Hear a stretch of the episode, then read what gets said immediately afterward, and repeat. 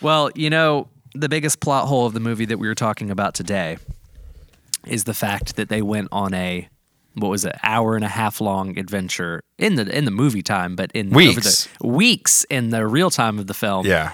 And uh, they were out in the sun and the water, and they did not have a sunburn by the end of the movie. They should have at least looked like leathered and like I know sun, they, you they know, looked as fair as if they had sat in a house. which but, they uh, had. they had sunscreen and or they should have at least like had him buy a big bottle of sunscreen at that station. Exactly. With his peanut it's like peanut butter and sunscreen. Exactly. That would have been but funny. even even uh, Shia LaBeouf's character Tyler, like he was a fisherman, and if you ever seen fishermen who live out in those areas, Oh, yeah, they they're very baked. very dark skinned just because they're in the sun all the time, Yeah, and he did yeah. not look like that at all. That's true. That's but true. anyway, True. we'll forgive that. That was a Yeah. very Yeah. slight, uh, Yeah. slight offense. The moral of the story the podcast where a writer, a philosopher, and a filmmaker explore the stories that make us and the morality that makes the story. No, so we're, we're review, reviewing today the Peanut Butter Falcon, um, which won our poll Yeah, that we did for the first time. We've never done a poll before. yeah. but Thank you for participating. Yeah. We thought it was going to be uh, Coco, so we'll have to follow this one up a little bit later with Coco. But Peanut Butter Falcon won by So at a- first, all the video, all the movies in the poll were like leaning toward apocalypse. yeah, It was I know. It we was were either putting it Parasite So together. we're like, we should do a poll because Ben has been watching. You know, Ben recently watched Contagion because he wanted. I guess you were doing that for co- coronavirus research. Yeah, well, I saw something uh, on, uh, I think in the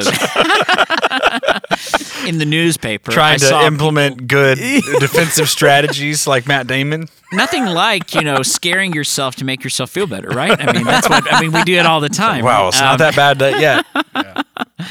No, no. Um, but yeah, so Contagion. I, th- I think it got one vote yeah. out of our poll. It Which did. Ben had to prove to us was not himself. Yeah, Right. We checked. It wasn't him. So I think uh, it's it hits too close to home at this point. Even though I've, soon, I've too heard soon. that people are a lot of people are renting that movie, but Mm-hmm. um, and then we had Parasite that won Best Picture. Yeah. which Which Yeah. maybe eventually we'll get to all of those. But today, today we're talking about Today, The the, underdog falcon. winner, unexpected, underdog, yeah. un- just as it was in the box office, unexpected hit. Yeah, You know, exactly. low budget movie. So a quick recap. This is a Huckleberry Finn inspired uh, adventure of uh, three different characters who kind of go on this journey and learn a lot about themselves. It's the most like generic description ever. It's but- essentially like come to inner peace adventure story. exactly. Yeah. Um, yeah. So yeah, it, it's interesting. I mean, um, this. I, were you about to t- say the outline of the plot? The- that was my outline of the plot. Well, but but more It was very specifically, more specifically, the main character of the story is a Down syndrome adult Mm-hmm. who has been, uh, I guess, abandoned or his family's dead or left or whatever, and he um, is now the ward of the state in a nursing home, and he tries to run away, and they basically imprison him in this nursing home against his will, and so it's really about him breaking free and how he comes to achieve his dream through the unlikely help of Shia LaBeouf, Shia Yeah. LaBeouf, and then how they bring his friend caretaker, who is a you know female in the nursing home who Right. helps people, works in hospice. His only friend. She's his only friend. How they all come together. Right. Yeah, Um, make an unlikely family. Yes. Mm-hmm. But uh, what was the line? You know, he said, I think the line was, you know, friend, your friends are the family that you choose. Right. I had Um, some questions about that line. Yeah. Well, actually, what, what are your questions, Alex? Let's dive in. I question they they treat that like it's a wonderful thing. Mm-hmm. And I, I was left thinking like, well, is the point of family not that it's the family God chose to put you in? Well, I, I think they were making a distinction between your actual family and a family you get to choose by the friends that you have. But exactly. But isn't that like, well, I'm going to choose my friends because they're my family I choose. And so I'm getting to basically satisfy my selfish individual desire I don't- I don't by think they choosing were- people that I enjoy rather than learning to love the people But I don't get the thing that I- God put me with. I didn't get the hmm. feeling that they were making them like one or the other. I didn't feel that way. Because well, and obviously he was in a, and he situation was in where- a situation where his family had abandoned him. And so I mean, yeah, obviously, Tyler's family there was a- uh, were, like, a had lack of love. died. Zach's family had abandoned him. You don't really hear much about the girl's family, but they were all you could assume in situations where their family was not there for them for whatever Right. reason. Well, and the idea that I do give them the idea that you build a family. Yeah. You know, in that, but through marriage, which is another missing, like, link Well- in this story for me. Yeah, well, but I and, guess and but, to drill down a little bit in the movie, the movie is pretty explicitly, in to my mind anyway, building on uh, the male female child triumvirate. Yeah. in in it. So Yeah. you know, Shia LaBeouf is a male who you know accidentally killed his brother. Who was like a father figure to him, and so he's trying to become a father figure. Yeah. he becomes a father figure by taking care of this adult child. The adult child's trying to grow up and have a male figure and a mother figure. And then the woman is childless and alone Yeah. and is a widow and she finds, you know, a new presumably husband. I mean, Yeah. the movie didn't say that they got married. It didn't say that they didn't. I I just it was very vague at the Yeah, end. Yeah, it was. So but presumably they formed a new family. Right. With a woman, a man, and then a Yeah, a child, child, yeah. essentially. But um yeah, the thing that uh, I thought was interesting about the movie was just this uh, Rousseauian um, emphasis on breaking free of social constraints, um, which is an interesting story. You see this told a lot, but it goes back to, at least in my mind, to Jean Jacques Rousseau, who was a philosopher of the French Revolution. And he posited this idea that in the beginning, Adam and Eve uh, and you know, there were no social constraints. And he took it even to the point that there wasn't even family, really. There were just individuals. And that these individuals all needed to find fulfillment. And the thing that keeps people from being happy is all of these social barriers that prevent them from doing what they really want to do. So, was he a, a Christian? no, Like, no, well, he was you say not. like Adam and Eve, so he had well, some he, sense- he posited a sort of Adam and Eve myth, so Okay, to I speak. see. Got it. Um, it it was basically saying in the beginning there was just one or two people. Well, and he was the beginning of the end of like Catholic France. Okay. So those stories would have been just. It was yeah, it was universal kind of a, I see. I see. He was speaking kind of the way know, to their put language. it. it Right. and there's actually founding name it. fathers. I mean, he's 17. yeah. Okay. yeah, what? 17, 70s, 60s, 80s, 70s. yeah. Got it. But um, yeah, so it, it's not the biblical Adam and Eve, but it's just an origin story that, as a thought experiment, says at the start of human society, you don't have structures. And he started the idea of the noble savage. Okay. Basically, that's Yeah. his Yeah. his idea. Which actually, I was just remembering um, in the film Peanut Butter Falcon. She when she first comes and she says like, "This isn't Lord of the Flies." Yeah. you know, which which is exactly a, really a parody. Yeah. Those who don't know, Lord of the Flies, amazing story, um, written by Golding. Who, what's his name? Yeah, William Golding. Golding. And these boys shipwreck or their plane crashes. What is it? They're on a ship. Forget. Uh, They're they're stranded on a on a desert island. Yeah. Mhm. And all these young boys that are you know young adolescents, basically, it's a, a literary thought experiment on primitive society and what people do when no limits are in place. Right. And so eventually, you know, they're murdering each other, and it just becomes Spoilers. It does not end well. it does not end well until the um, the military guy arrives at Yeah. the end, right? Right. And that's like Yeah. authority comes back. Yeah. Yeah. And structure comes back, which is I mean the military is the antithesis of that. Yeah. It's ultra discipline, Right. ultra order, Almost ultra hierarchy, you re- uh, uh, o- o- ultimate obedience. You know, all of those things Almost are, to the point where you cannot do anything without. yeah, yeah, You know. and and uh, anyway, so that's that's an interesting element in this story because Lord of the Flies is showing us where you know total lack of limits goes. Yeah. Um, but but it is the story is based Unseasoned a lot by on love, really. the myth of the noble savage. That when you Yeah. regress essentially back to war paint and fire and beer and The hunter gatherer. yeah, the hunter gatherer, that you're tapping into some primordial freedom or fulfillment, Right. which just on its face, I think is kind of a ridiculous idea in, in a lot of respects. Um, I think it is based, however, on a kernel of truth, which is, at least to my mind, that we all desire to have the freedom to pursue what we see to be the highest good. And so, um, the thing that structures the story is kind of that hero's journey that uh, Zach, um, the Down syndrome uh, protagonist, is making to meet a wrestler named uh, Saltwater red. Saltwater redneck, Redneck, yeah. you know, to fulfill his dream of being a, a wrestler. Yeah. And in some ways, you know, like a lot of things in the movie, you know, you kind of chuckle at just the ridiculousness of, of his dream. Right. But I did like the ending of the movie in the sense that when he does encounter his dream, there's this strange dichotomy of the dream is at once underwhelming, Right.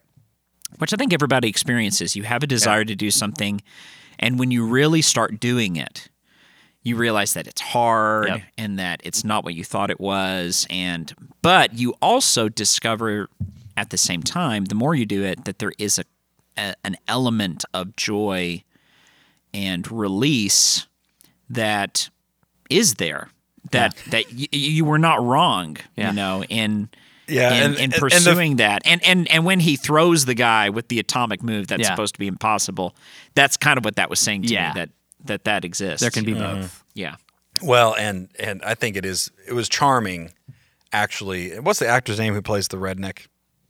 oh uh, thomas haden church Yeah, and i love him he's, a great he's a good great actor, and he's so um, funny and uh, the message of his real bit part, you know, in the movie, um, but pivotal part is interesting because it, it kind of gives you the the message of to adults at least that you can make dream the dreams of a lot of people their dreams can be brought to life just by will, being willing to play act a little bit or just Or like, facilitate- facilitate that dream like Yeah. he could have said like oh get out of here kid. Yeah. you know I'm, you know he could have been the old washed up angry guy but he actually had charity in his heart Yeah. for this dream that he had instilled um, which was what made him you know what he had done for years as the saltwater redneck wasn't just an act he still was the saltwater redneck Yeah. you know Mm-hmm. and all he needed to do was you know pull out his sports car and and Yeah. but the hilarious thing is that he had just seen and then I know. he goes with the paint and then goes like saltwater redneck I know. yeah. they- but they the, were- I, but it shows you the power of icon yeah. like Yeah. the power of the iconic image to resonate and and to Yeah. speak to people bruce wayne putting on the cowl or yeah, Yeah. That, mm-hmm. that idea yeah No, that's very true. I, another part of this movie that I actually haven't seen a lot of people talk about is just the fact that a Down syndrome character Right. in this movie gets a lot of screen time. Yeah. And the Which whole really plot Yeah. revolves around giving uh, giving him dignity. Right. Right. And Mm-hmm. Yeah. and that's a huge message that's needed in our time because I mean if you don't know, I mean like Iceland, you know, announced I don't know, a few months back, they had obliterated Down syndrome or quote cured it. And what they really meant was they're just aborting Yeah. all of the kids that have Down syndrome, Yeah. Hmm. which is just horrific. I mean, it's mm-hmm. and and a lot of abortions today are for Down syndrome Right. babies. Right. Yeah, there was a line in the movie that I, I think, and maybe I'm maybe I'm reading into this too much, but it, it kind of spoke to me in that when they were one of their first interactions they had, and Zach was introducing himself and trying to explain. He says, "You know, I have Down syndrome," is what he's saying, and Tyler's like, "I don't care. Mm-hmm. You know, you're Yeah. still capable of everything that I'm capable of. Now, mm-hmm. Yeah. come on and pull your own weight." Mm-hmm. You know that I, I think that was kind of a big way of saying, you know, they're not any less of you- you are not any Less less, of a of, person. a, of a person of Yeah. a human just because you have a condition because of the medical condition. Like Yeah. you you are capable of everything that I am capable of. Mm-hmm. Um, And I think that they kind of back to what you know Ben you were saying before of the structure. They kind of showed the way that balance is important because on one hand you had Tyler this character who was just you know, blowing in the wind, just anything goes. Let's just live life. And then you had the female character, which I always forget her name. What was it? Eleanor? Eleanor, yes. And she was like very by the book. You have to have your medication. You have to be in this uh, facility where you're safe. Um, and they were kind of, you know, showing that there is, there is, there has to be that nurturing there, but that doesn't need to become a overpowering force that prevents someone who is just as much of a human as anyone else of living a full life. Because that's what was being taken from him in the first part of the movie was his life. Right. um, and so I think that was a really cool way of of showing that balance that is very much needed in situations like this. Yeah. um, And one thing I'll say too is I think the moment in the story at the beginning when Eleanor's talking to Zach and she's saying, You just fell here, right? You fell through the cracks of society. yeah Nobody wants you. And it just so happens that you live here and this is the closest place. yeah Um, Kind of the injustice of that. And Yeah. and and not just the injustice of it, but also the fact that in our society there are so many barriers and regulations that are thrown up. Um, and if you rewind our history back to even the mid 1800s, I mean, you had the Wild West, right? I mean, it was literally codified chaos to some extent. But now we live on the opposite end of the spectrum, where Yeah. we we live such coddled, like WALL-E, Yeah. you know, the movie Yeah. WALL-E, you know, such coddled lives. Didn't you say the other day that they've actually I did, yeah. the, Alex or Alex said, did, yeah. They've invented so the funny. recliner for WALL-E. The WALL-E hover, the hover chair.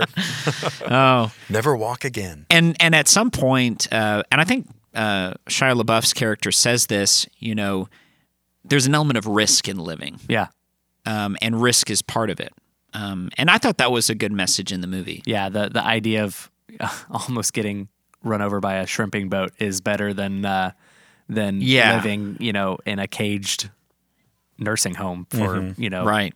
the majority of your life because he was definitely in the first probably third of his life um, Right. you know maybe two thirds he was he was definitely much younger um, than all the people that he was living with Right. and so yeah. Which, just as a side note, I find it totally flabbergasting the way that in our society, um, we privilege the timeout model of punishment. yeah over just physical pain. Um, and because it's as if the idea is that time, taking time from people, is more therapeutic yeah or more, you know, uh, humane in some sense. Locking me up for years of my life, to me, that is a far weightier punishment than just whipping me tied to a mast, like you might have in the Napoleonic Wars or something. Yeah. Like it's way Why, Ben? What have you done? Ben, are you saying we should bring back public flogging?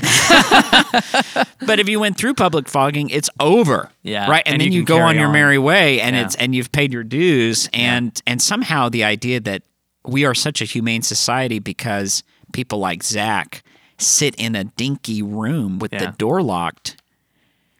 Not even as a punishment, Not be- even- yeah. because it's like a yeah, good, because this is the literally best we place don't for know you what to go. hap- we Good don't know thing. what'll Yeah. happen to him if he walks out the door. Yeah. That that is a travesty. Yeah. It is just a total travesty, and the whole cultural mentality that thinks that that's okay right. is totally wrong. Right. Anyway, sermon ended. Off soapbox. Alex, what was uh, what was the moral of the story for this film for you? Oh goodness. Well, I guess the I I look at it in two ways. One, just sort of accepting the story on its own terms. The moral of the story is the beauty of a life that is lived um you know, in pursuit of freedom, you know, sort of really this you could almost look at this film like a retelling of the pilgrims going to America Yeah. it's like you're under persecution. Um, the world is too small. Europe's too small. Ireland's too small. Um, there's Oh, no more yeah. room for another crab license, and I've got to go to the biggest estuary in America Yeah. to find my open, find my opportunity type Mm-hmm. thing. And on the way, I find a family. Yeah. That's kind of the best you know, way I think of, of viewing it. Of viewing it, yeah. Um, as a writer, I look at it and say, well, I think there are a lot of missing links in this story. Yeah. Just in the realism of the people Yeah, you can't poke it too hard. and It'll fall apart. the and the things that they are represented doing that are presented as fulfilling them yeah. are not real because they're not virtuous. Yeah. And there's a great lack of virtue shown. Now, there are some virtues on display um, in him having mercy on Zach, Yeah. um, taking him in, having charity toward him, her um, becoming less legalistic, perhaps. You know, there there are kind of changes in the characters that take Yeah. place, which I think are good are good lessons. But you know, in another sense, if I look at the characters and I say in their real lives, what are they doing and where are they going?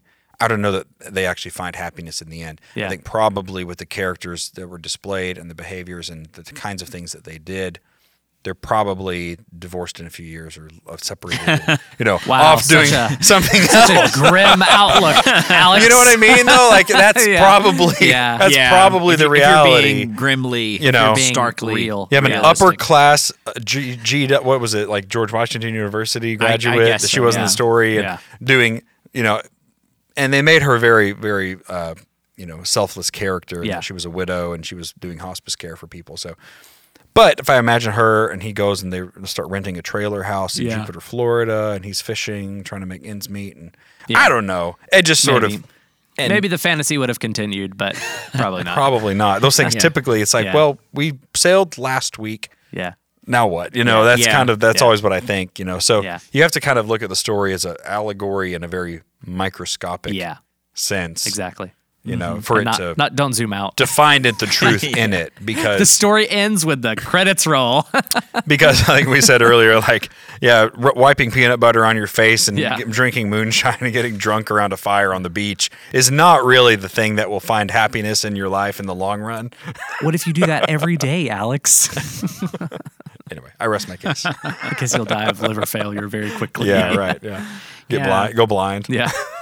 You know, for me, the moral of the story, I, I go back to that atomic throw at the end Yeah. because it reminded me of the ending of one of my other, one of my favorite movies, uh, Toy Story. Because all through Toy Story, right, Woody's telling Buzz, you know, you can't fly, and uh, and Buzz literally can't fly. He's just a toy. And right at the end, you know, Buzz is humbled and chastened and he admits that he can't fly. And then at the end, miraculously, he does. And in that moment in Toy Story, kind of m- movie logic is defied, or logic in general Yeah. is defied in order to bring about an ending. Um, and this movie did something similar because when you know Zach encounters the wrestler, he says, "Oh, you know, I never did the atomic throw. Yeah. it was impossible. It's impossible to do." And then Zach does it, and both in both of those instances, to me, you see an example of eucatastrophe. You know what Tolkien talked about, like this miraculous ending, like a, a ca- catastrophic miracle that invades reality and makes things happen Yeah. because there is a reality eh, like an example of this is zeno's paradox in, in philosophy like why does anything actually exist why doesn't everything fail and somehow when you get to that last bit of excellence or that last bit of when nothing becomes something Yeah. um, and you hit greatness, there is something miraculous about that little gap between nothingness and something. And you see that, I think, in the ending of Toy Story and in the ending of this movie. And really, what that something is, is grace. It's Yeah. God kind of breathing something into the dream Yeah. that was sort of always there. It was promised. And that's why genuine dreams that are from God are promises for the future. It's why it's good to pursue them, Yeah. um, even at great cost. Yeah. But yeah, I, I think any story that puts that seed in people's minds is a, is a good story Yeah. because it's something we don't hear enough about. Yeah. Yeah. That's good. How about you, Luke? I think for me, the something that really stood out to me was the idea of, or I, I guess the effect that innocence and childlike faith has over a hardened heart. Um, because they definitely set up the movie very gritty, very hardened that this character Tyler is just made. You know, he's had a rough go and he's made some really bad decisions. He commits arson. He has a hard heart. He just doesn't. He doesn't care. Um, and then this the whole story of Zach, who has this childlike dream of being a pro wrestler that any adult would look at and be like, well, that's never going to happen. But to him, it was totally possible and totally going to happen. And then the innocence of who he was, Yeah. um, it completely softened Tyler's heart and and made him, you know, maybe at the beginning he had an ulterior motive of getting down to Florida and just you know maybe he had was felt sorry for him or something, but that changed over time. Yeah. Um, and I think that was a really a really powerful thing that you know I think the older we get and the more we see, the more we do, the more tired we get. We just kind of not even intentionally, but you know, not even if we have like a hard background, but just through time, you know, you get calloused and just the effect that even in my own life that my kids have on me when I just spend time with them and see how simple and innocent and wondrous everything is mm-hmm. and mm-hmm. just how, you know, softening that can be on your mm-hmm. adult hardened brain Yes. and heart. So Jaded adult yeah, self. exactly. You just you kind of become a cynic, but you know Yeah. they they really help change that and soften it. So Yeah. Mm. that was that really stood out to me. I, I really enjoyed that. That's good. Of it. I, I might tag on, I guess, to to my moral. What you're saying reminded me of kind of the idea of the power of pretending. Mm, yeah, You know, and it it's it reminds me of a chapter in Mere Christianity by C.S. Lewis when he talk. It's called the Toy Soldier, and it's the idea that the kind of story of the toy soldier who pretends or or Yeah. thinks he's a real soldier and pretends to be, and so eventually becomes a real soldier. Yeah, and that in a sense that that's what we do as christians that we are to pretend to be christ. We have to pretend to be like christ Yeah. in that we try to do what christ would do. But that in the end if we pretend long enough he actually will make us into a creature like he is. Yeah, um, and I think that's part of, I think part of the icon, the uh, part of the iconography of this movie is that idea of pretending and To be a reality. hero is what they were doing. Yeah, it's like when he says, "I'll be a hero." Yeah. Like I'm going to pretend to be. Well, and he's really just in a back junkyard of Yeah. place, some place in Florida, doing Yeah. you know a two bit wrestling match Yeah. these you know locals. But he really was at risk and what was pretend and supposed to be pretend that Samson character that they used Yeah. kind of as the the mean guy who's Yeah. going to beat him up and not play along right. what started off as a pretense became real because the danger became real Yeah. and the danger of harm became real Yeah, and when it became real is when that change in Zach Yeah. happened that his fear yeah, enabled he was able to overcome the fear to actually achieve yeah. the The impossible feat. unachievable. Yeah. You know, which Yeah. does that atomic throw. So Yeah, that's anyway, great. Hmm. that was a, that was that was a interesting. Well, Ben, do you have a book pairing that we can recommend to our audience to Yeah. like a story? fine wine. like a fine wine? So, uh, our book uh, recommendation today is a book by Kimberly Willis Holt, who's a very uh, acclaimed and fantastic um, children's novelist. If you, if you, like me, are a fan of children's literature, she's one of the best people working today. But she wrote a book called When Zachary Beaver Came to Town, and it reminded me a lot when I was. This movie reminded me of that book a lot because uh, that book also takes place in small town Southern America, and it's about a boy who is an outsider. He's hugely fat and kind of a circus attraction almost for being the fattest boy in the world. And uh, but he undergoes a baptism, and he his life is turned around. So it's similar to this movie Yeah. in the sense that there is um, some humor, um, some heartwarming twists of the plot, but then also a good dose of some down home Christian spirituality that is Yeah. laced through it. So um, that is available on Audible, Yeah, with a lot of other Kimberly Willis Holt. If you're interested in getting that book or really any book for free, you can visit audibletrial.com forward slash moral of the story. That link is in the show description. And um, go to that link, sign up, you get a free audio book. And not only do you get something free and um, cool, you also help support the show. So that really helps this uh, continue, and um, you get something out of it as well. So thank you so much for listening. Thanks for uh, voting in the poll. We might do more polls in the future. Yeah, we will. We Alex had mentioned doing a poll to see if we should do another poll. so stay tuned for that. Poll within a poll. yes, within exactly. A poll. Like Inception. no. Yeah, uh, make sure to like and share the podcast wherever you're listening. Um, follow us on all the social media accounts so you can see when we post new episodes and uh, share it with your friends, family, and enemies. And until next time. The moral of the story with Alex Wolliver, Luke Taylor, and Benjamin Wolliver. Please subscribe to The Moral of the Story on Apple Podcasts, YouTube, or wherever you listen. Visit moralofthestorypodcast.com. Copyright 2020 Moral of the Story Media.